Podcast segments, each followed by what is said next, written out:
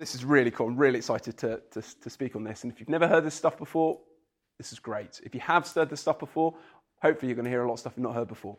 Um, and I think that's going to be uh, good fun for you.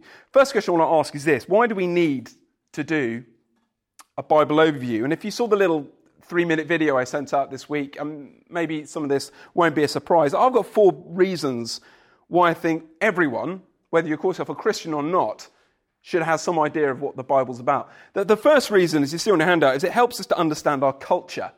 This is Tom Holland. He's a secular historian, not a Christian. He was asked on Twitter not long ago, name a book that's had a more profound effect on your life than the Bible. He responded by replying in tweet, if you live in the West, no book has had a greater impact on your life than the Bible.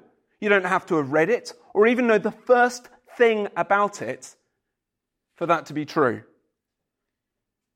Um, he's not the only historian to make that point. Uh, Jaroslav Pelikan, a similar, uh, really seriously esteemed historian, basically says if you, um, if you were to get some sort of super magnet and suck up every bit of Western culture which has some impact of, on Christianity, there wouldn't be anything left. Whether it's our laws or, whether it's our, our, music or our art or, or our films, everything, one way or another, has Jesus' fingerprints on it. It's embedded in our culture. You can't understand literature without understanding the Bible. You can't understand art without understanding the Bible. You can't understand music without understanding the Bible. So if you're not a Christian here tonight, this is great. You're going to love this because you'll be able to look a lot more knowledgeable when you're walking around the art gallery. Um, the next reason you should take, take the, the Bible, um, I'm trying to understand the Bible outline, is that it helps us to read and teach God's word for ourselves. So here is a scene from The Lord of the Rings, and, and imagine if I plop to you in the middle of that film. You've never seen anything of Lord of the Rings. And instead of showing the whole nine hour or 12 hour extended editions, I, I just show you five minutes in the middle. And you might see some blokes with pointy ears and some little chaps. And it might be interesting. You might see some battle scenes. But I expect you're going to be largely lost. What on earth is going on? And sometimes oh, our Bible reading can be like that. We're, we're reading, you know, you might pick up a psalm or, or, or, you know, the book of Isaiah and not really know what's going on. It's like being launched into the middle of a film. What the heck's going on? Well, this uh, Bible overview is going to help us. Um, you may know in Acts chapter 8, um, Philip finds himself in, uh, in, in Samaria and he finds an Ethiopian reading the Bible. He, we're told he's reading a, chapter from Isaiah, chapter 53. And um, Philip asks him, Do you understand what you're reading? And the Ethiopian eunuch says, Well, how can I understand unless someone explains it to me? And so Philip, knowing a bit more about the Bible, then opened the Bible to me, explained how Isaiah 53 is all about Jesus. So even if you're here tonight and you say, actually, I have a pretty good grasp of the Bible story, hopefully tonight is going to equip you to do a Philip and help explain the Bible better to those who know nothing. So when someone asks you about David and Goliath or Noah's Ark or Daniel in the lion's den or whatever story they're telling you, you can say, actually, here's how it links to Jesus. Maybe that, maybe that could be useful. But I'm, I'm, hoping this overview will also help us to grow in our trust and obedience of God. So this is not just an academic exercise. And you might be interested to know throughout the Bible, there's lots of mini Bible overviews. They're all over the place. Um, I put uh, four on your sheet here Nehemiah 9, Isaiah, uh, Psalm 78, Acts 7, Hebrews 11. There's lots of little Bible overviews. And they all have a purpose. And, and I love this one in, in, in Psalm 78. It, it's at the very beginning of the Bible overview, in this song, he says, Here's the purpose of it in red that our, our, the next generation, our children, that they would put their trust in God and that they would not forget his deeds, but would keep his commands. We need to keep retelling the Bible stories, read, re, keep retelling them, lest we drift and go astray. So hopefully that's us. Uh, first time I did a Bible overview, I think I was 19 years old. I grew up in a Bible teaching church. I, I knew all the different Bible stories, but it blew my mind to see how they're all connected how the Bible is just one story. I, I found it astonishing.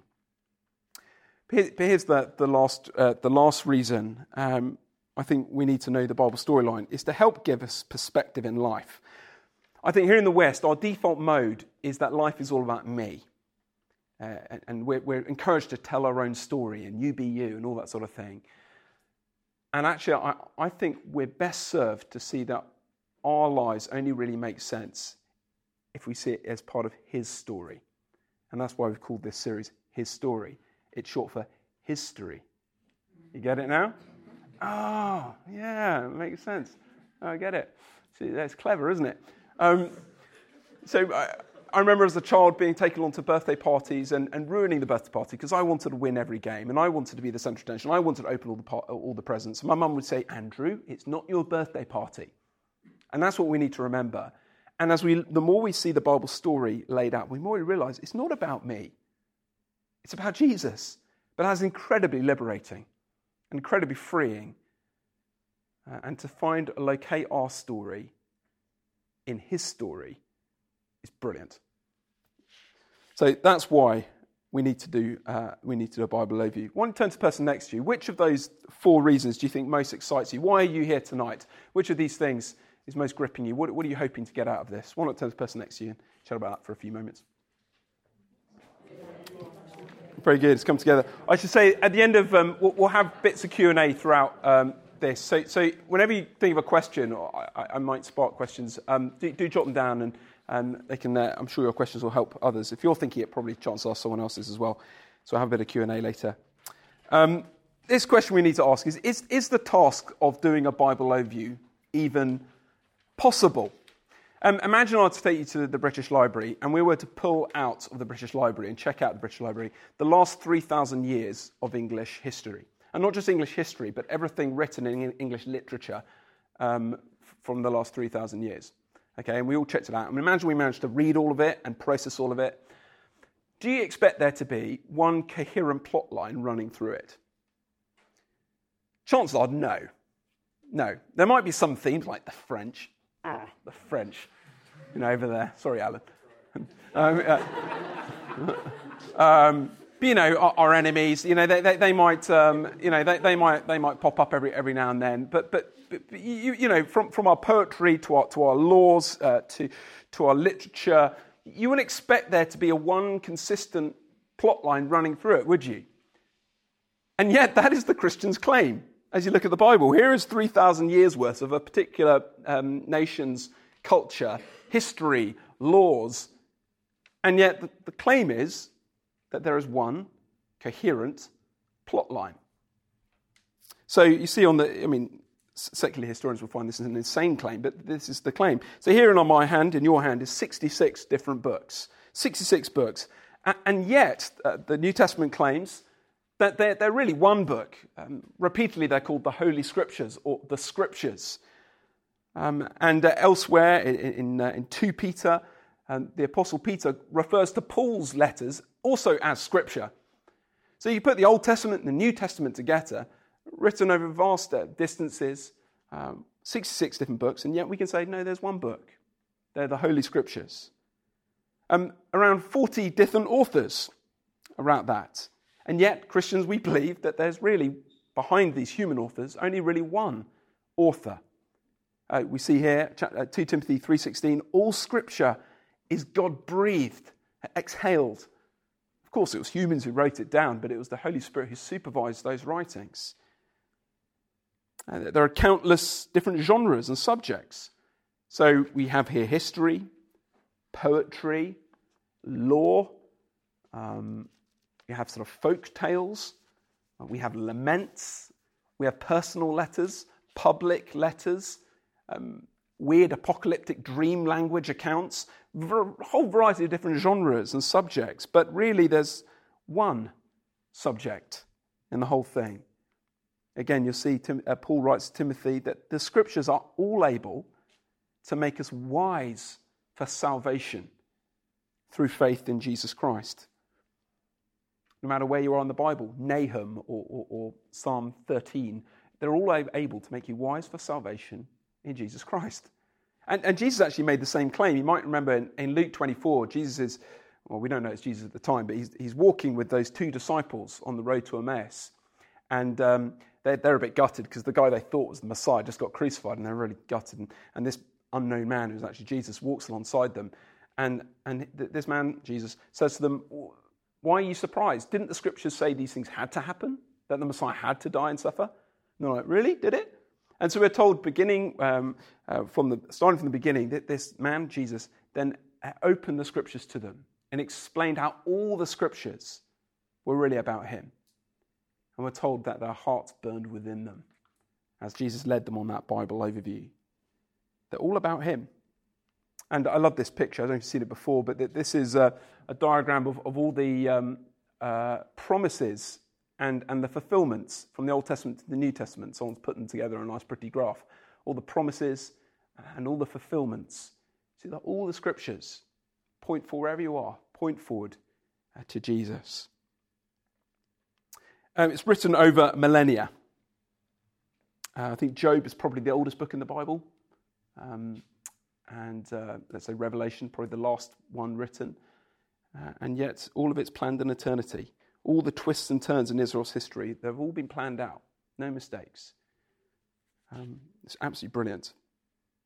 Sometimes when people ask me, what's the most convincing proof for my atheist friend, what's the most convincing thing I could say to prove the existence of God to them? Now, we could go to sort of the beauty of creation and, you know, clever uh, philosophy and things like that, but I think the, the coherent witness of the scriptures, which is so hard to fake, is, is just the most astonishing miracle. And, and I think any, anyone who seriously looked at this, their minds are blown to see all these promises and the fulfillments uh, coming about. Okay, let's go back to basics. What is the basic plot of the Bible? I don't want to assume that all of us have a working understanding. Um, let's start really basic. What, here's the basic, the story storyline, or it's basically like a Nike swoosh. Uh, it starts with creation, everything's good. Then it all goes bad because of human rebellion. Then God redeems it, and then one day He's going to completely restore it, and it's going to be better than it was at the beginning. And, and the reason it's worth noting this sort of basic plot line is because in the West here, pretty much every story has this plot line that the Bible story has had such an imprint on our culture that it's really hard now for people to write a story which has a different plot, which has a different structure. Um, this has been observed by a guy called Peter Leithart. I love this quote. I can read it to you. He says, We can't help but retell his stories in our own. God's story tells of a good creation marred by rebellion and curse, which is overcome by the coming of a Redeemer to restore the world. All other stories are contained in that basic story. This does not mean that every writer is self consciously and deliberately writing Christian allegory. It means that every writer tells stories that reflect in some way God's story, somewhere, even in the stories of the most rebellious storyteller, God's story shines through. This is absolutely true. And as someone who appreciates film and, and, and, and TV, you see this again and again and again and again. You can't get away from it. Uh, case in point, um, I don't know if you saw this on BBC a few years ago, A Perfect Planet, narrated by uh, David Attenborough, of course, you know, famous atheist. And, and yet it begins with these words. I'm going to attempt my best David Attenborough accent. Planet Earth was perfect.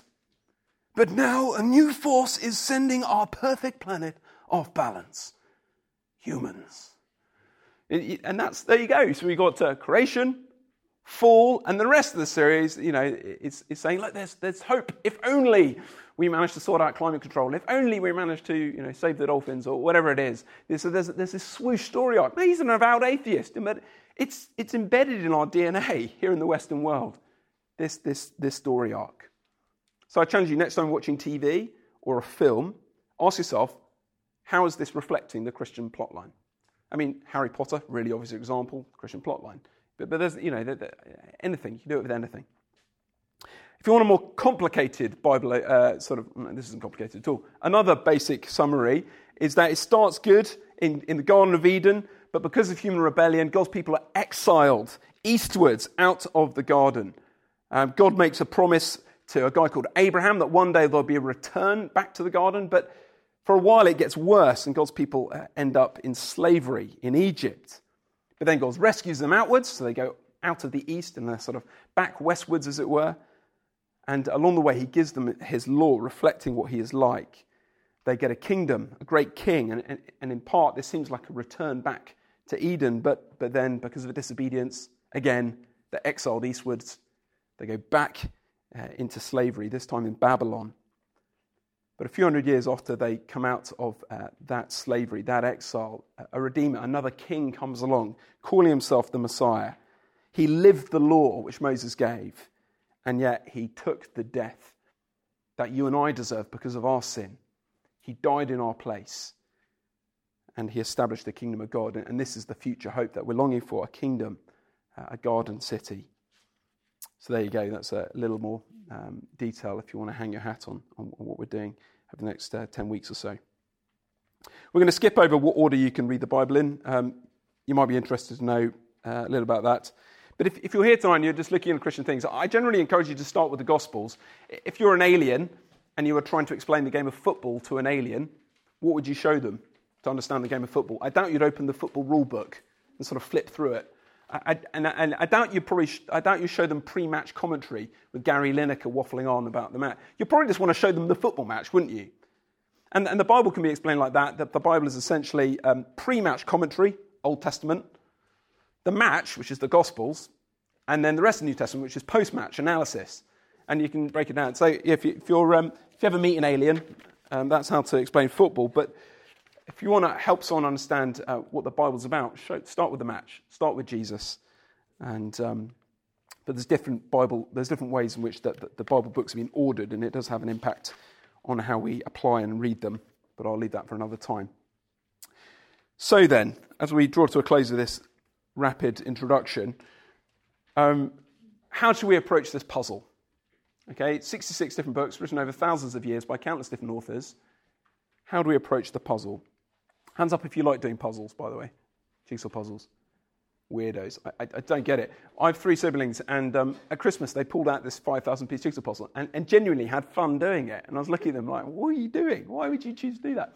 But I gather there's different strategies, aren't there? Um, some people, when they're, when they're making a, when they're doing a jigsaw puzzle, some people um, arrange things by colour. So it's like a, imagine it's a red London bus, and they, they get all the red bits and they put it over there, and then they get the green tree and put it over there, and they arrange it by colour.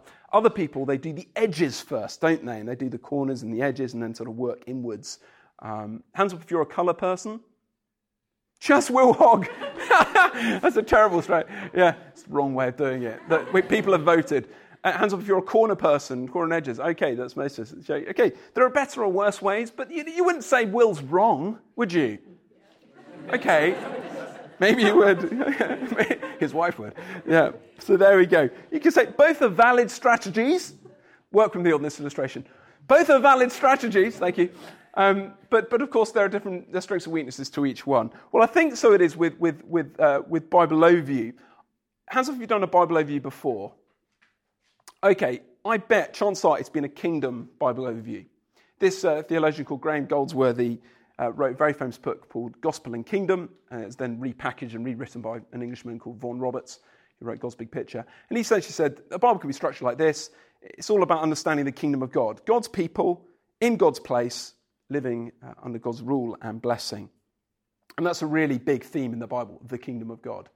And uh, we're going to use that as well. Uh, we're going to incorporate that into the, what we're doing. I think that's like the big red bus strategy. I think that's the Will Hog strategy. Okay, it's a really good way of doing it. Um, there are other things you could do. So um, you could trace through the different offices in the Bible that are the prophets, the priests, and the kings. That's a recurring strategy. And again, we'll be incorporating that into what we're doing. But the, the main thing, I'm, I, perhaps the new thing to you, um, we're to, is by looking at this issue of covenant, God's covenant promises. Um, a covenant is basically a binding promise between two parties. And there's different sorts of covenants, aren't there? So um, a marriage is a covenant. Um, so Hannah and I made that 13 years ago, made, made vows to one another. It was a binding covenant, uh, sealed with an oath, you, you know, with, a, uh, exchange rings. Um, that's a covenant. But then so's a tenancy agreement. You know, if, you, are if you're renting your, your, the house or the flat you're living in, you, have made a contract, you've made a covenant with, with your landlord. Now, marriages and, and aren't the same as, um, as a rental, uh, uh, uh, rental agreement, are they? Both the covenants, but they're not the same. And so it is in the Bible that there are lots of different covenants, but they're not all the same. And part of the challenge is differentiating and understanding the different types uh, within them. We're going to follow seven different covenants, uh, beginning with Adam in, in the second session today. Um, but then Noah, and then Abraham, and Moses, and, and Levi, and then David, and then Jesus. Um, you might argue there's an, there's an eighth one, the covenant of redemption, but um, we won't go into that. Um, but that's basically the schema of what we're going to do. We're going to, that's the, I would like to argue that's the edges of the, of the jigsaw puzzle. Okay, that's the corner strategy, and, and that's, that's the main uh, path we're going to take through.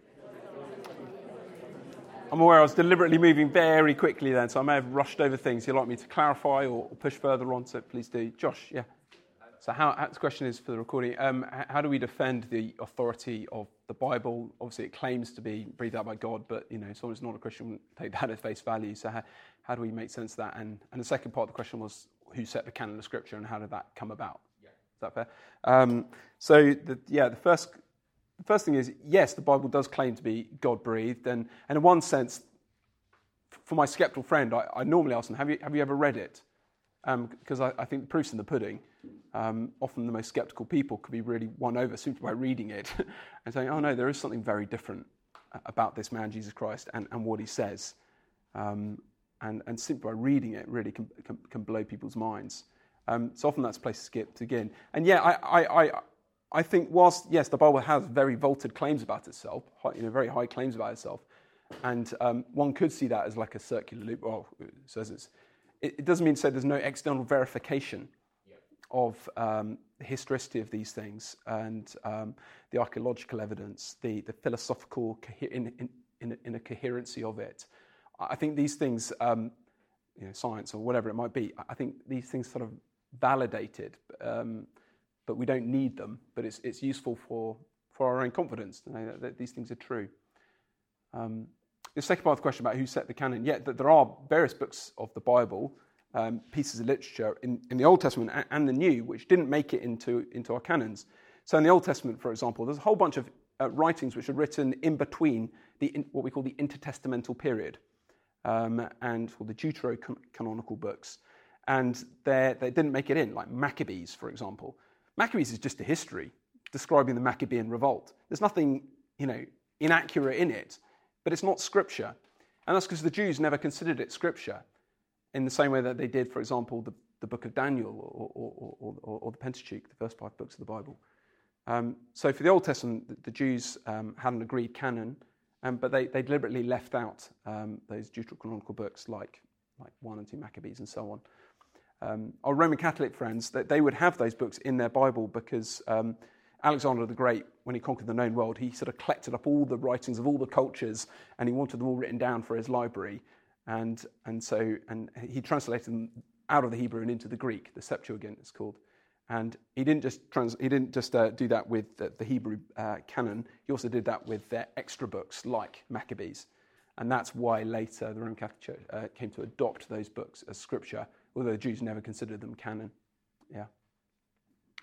So your question is about uh, covenants and contracts um, between equal powers or different, different higher powers and lower powers. I think, in part, I want to say we'll see that answered throughout this, this series. There are different, com- uh, various points in, in, in, the Old Testament. People use the term covenant to describe human relationships. Um, David makes a covenant with Jonathan, for example. But we're not going to but, but we're not going to put that on a par with, say, God's covenant with David, which is a very different type of covenant. So the, the same Hebrew word is used, berit, is, same word is used for covenant, but they're, they're different. Um, but we'll, we'll, see that. So in part, I just want to say, let's, let's, let's see what happens as we do our Bible overview. Good question, though. Hey. Um, you were saying about story plot lines mm. um, and how um, think you were saying about it being the sort of basic plotline that we see in Western stories. Mm. You seem to have deliberately said Western. So what yeah. was the what was the reasoning behind that rather than saying human plot lines? Yes. Um, I want to say in Western art and literature, definitely. Um, because the, the, the gospel has so permeated the West and has been here for so long that it's really impacted things. Um, it's fair to say that the gospel has been in, say, Africa or Asia and, and has, has had historically uh, less time there to change its culture, change its, uh, and had an impact on its, uh, on its literature and its writings. Um, and so it will have a less of an impact on their literature, their art. However, I think that I, I agree with your, uh, probably the question behind your question, uh, which is that I think that the, com- the human experience, there's a con- commonality in all human experience, whether you live in Japan or whether you live in England, um, whereby we recognize we live in a broken, fallen world and uh, we, we, know we need a rescue, and where we look to for that would look different. But, if, but anyone who's watched a bit of Japanese cinema will know that their plot lines are very different to ours. Can I give you an example? Like Spirited Away. Have you seen Spirited Away, the, the Studio Ghibli plot? That's a really weird film, isn't it? And, and it doesn't have the, the, the usual story arc that we come to, and that's partly why it's quite discon- disconcerting and unsettling as you watch it. Um, but yeah, I, I, agree with you. All human experience is the same, but, but particularly in the West, we see, we see this impact. So it's a matter of, it's a matter of degree rather than you know, yes in the West, no in the East. Yeah. yeah. Yeah, go on, Katie. Just very quickly. So you talked about the different ways that we can approach the puzzle of the Bible. So kingdom, which a lot of us might be familiar with or heard before, covenant, which we're going to go through, and then office. Mm. Can you very briefly describe what the office point like? Yes. So we're going to see, and we'll see this in a moment's time. Office, the off, yeah, not like your work office where you have your computer and yeah, but but rather the the, the office of prophet, priest, and king is a really commonly recurring theme. Um, I, I, could have had a thousand different points under this heading. Uh, there's, um, you can do a Bible overview on anything. I once wrote a 6,000 word essay on, on the biblical theology of thistles and thorns. So just, just plotting thistles and thorns throughout the Bible. You can, there's a coherent plot there. Um, clothing, you can do a biblical theology of clothing. You can do a biblical theology of marriage. You can, do, you can choose any plot or theme, uh, subject or theme, and then plot it and see how it, how it goes through. But the big ones, the big three, I would say these uh, kingdom, office, covenant. So I chose these. Yeah. Last question, Morgan. Yeah, along those lines, I recently, maybe was introduced, I guess, to a new this was puzzle, if you will. Yeah. Puzzle, and I'm curious, just because it was based off of the passage in the road to Emmaus when he, when he expounds for them the scriptures and he says, This is what is written, the Messiah will suffer and rise from the dead on the third day, and repentance for the forgiveness of sins will be preached in his name to all nations, beginning, beginning at Jerusalem.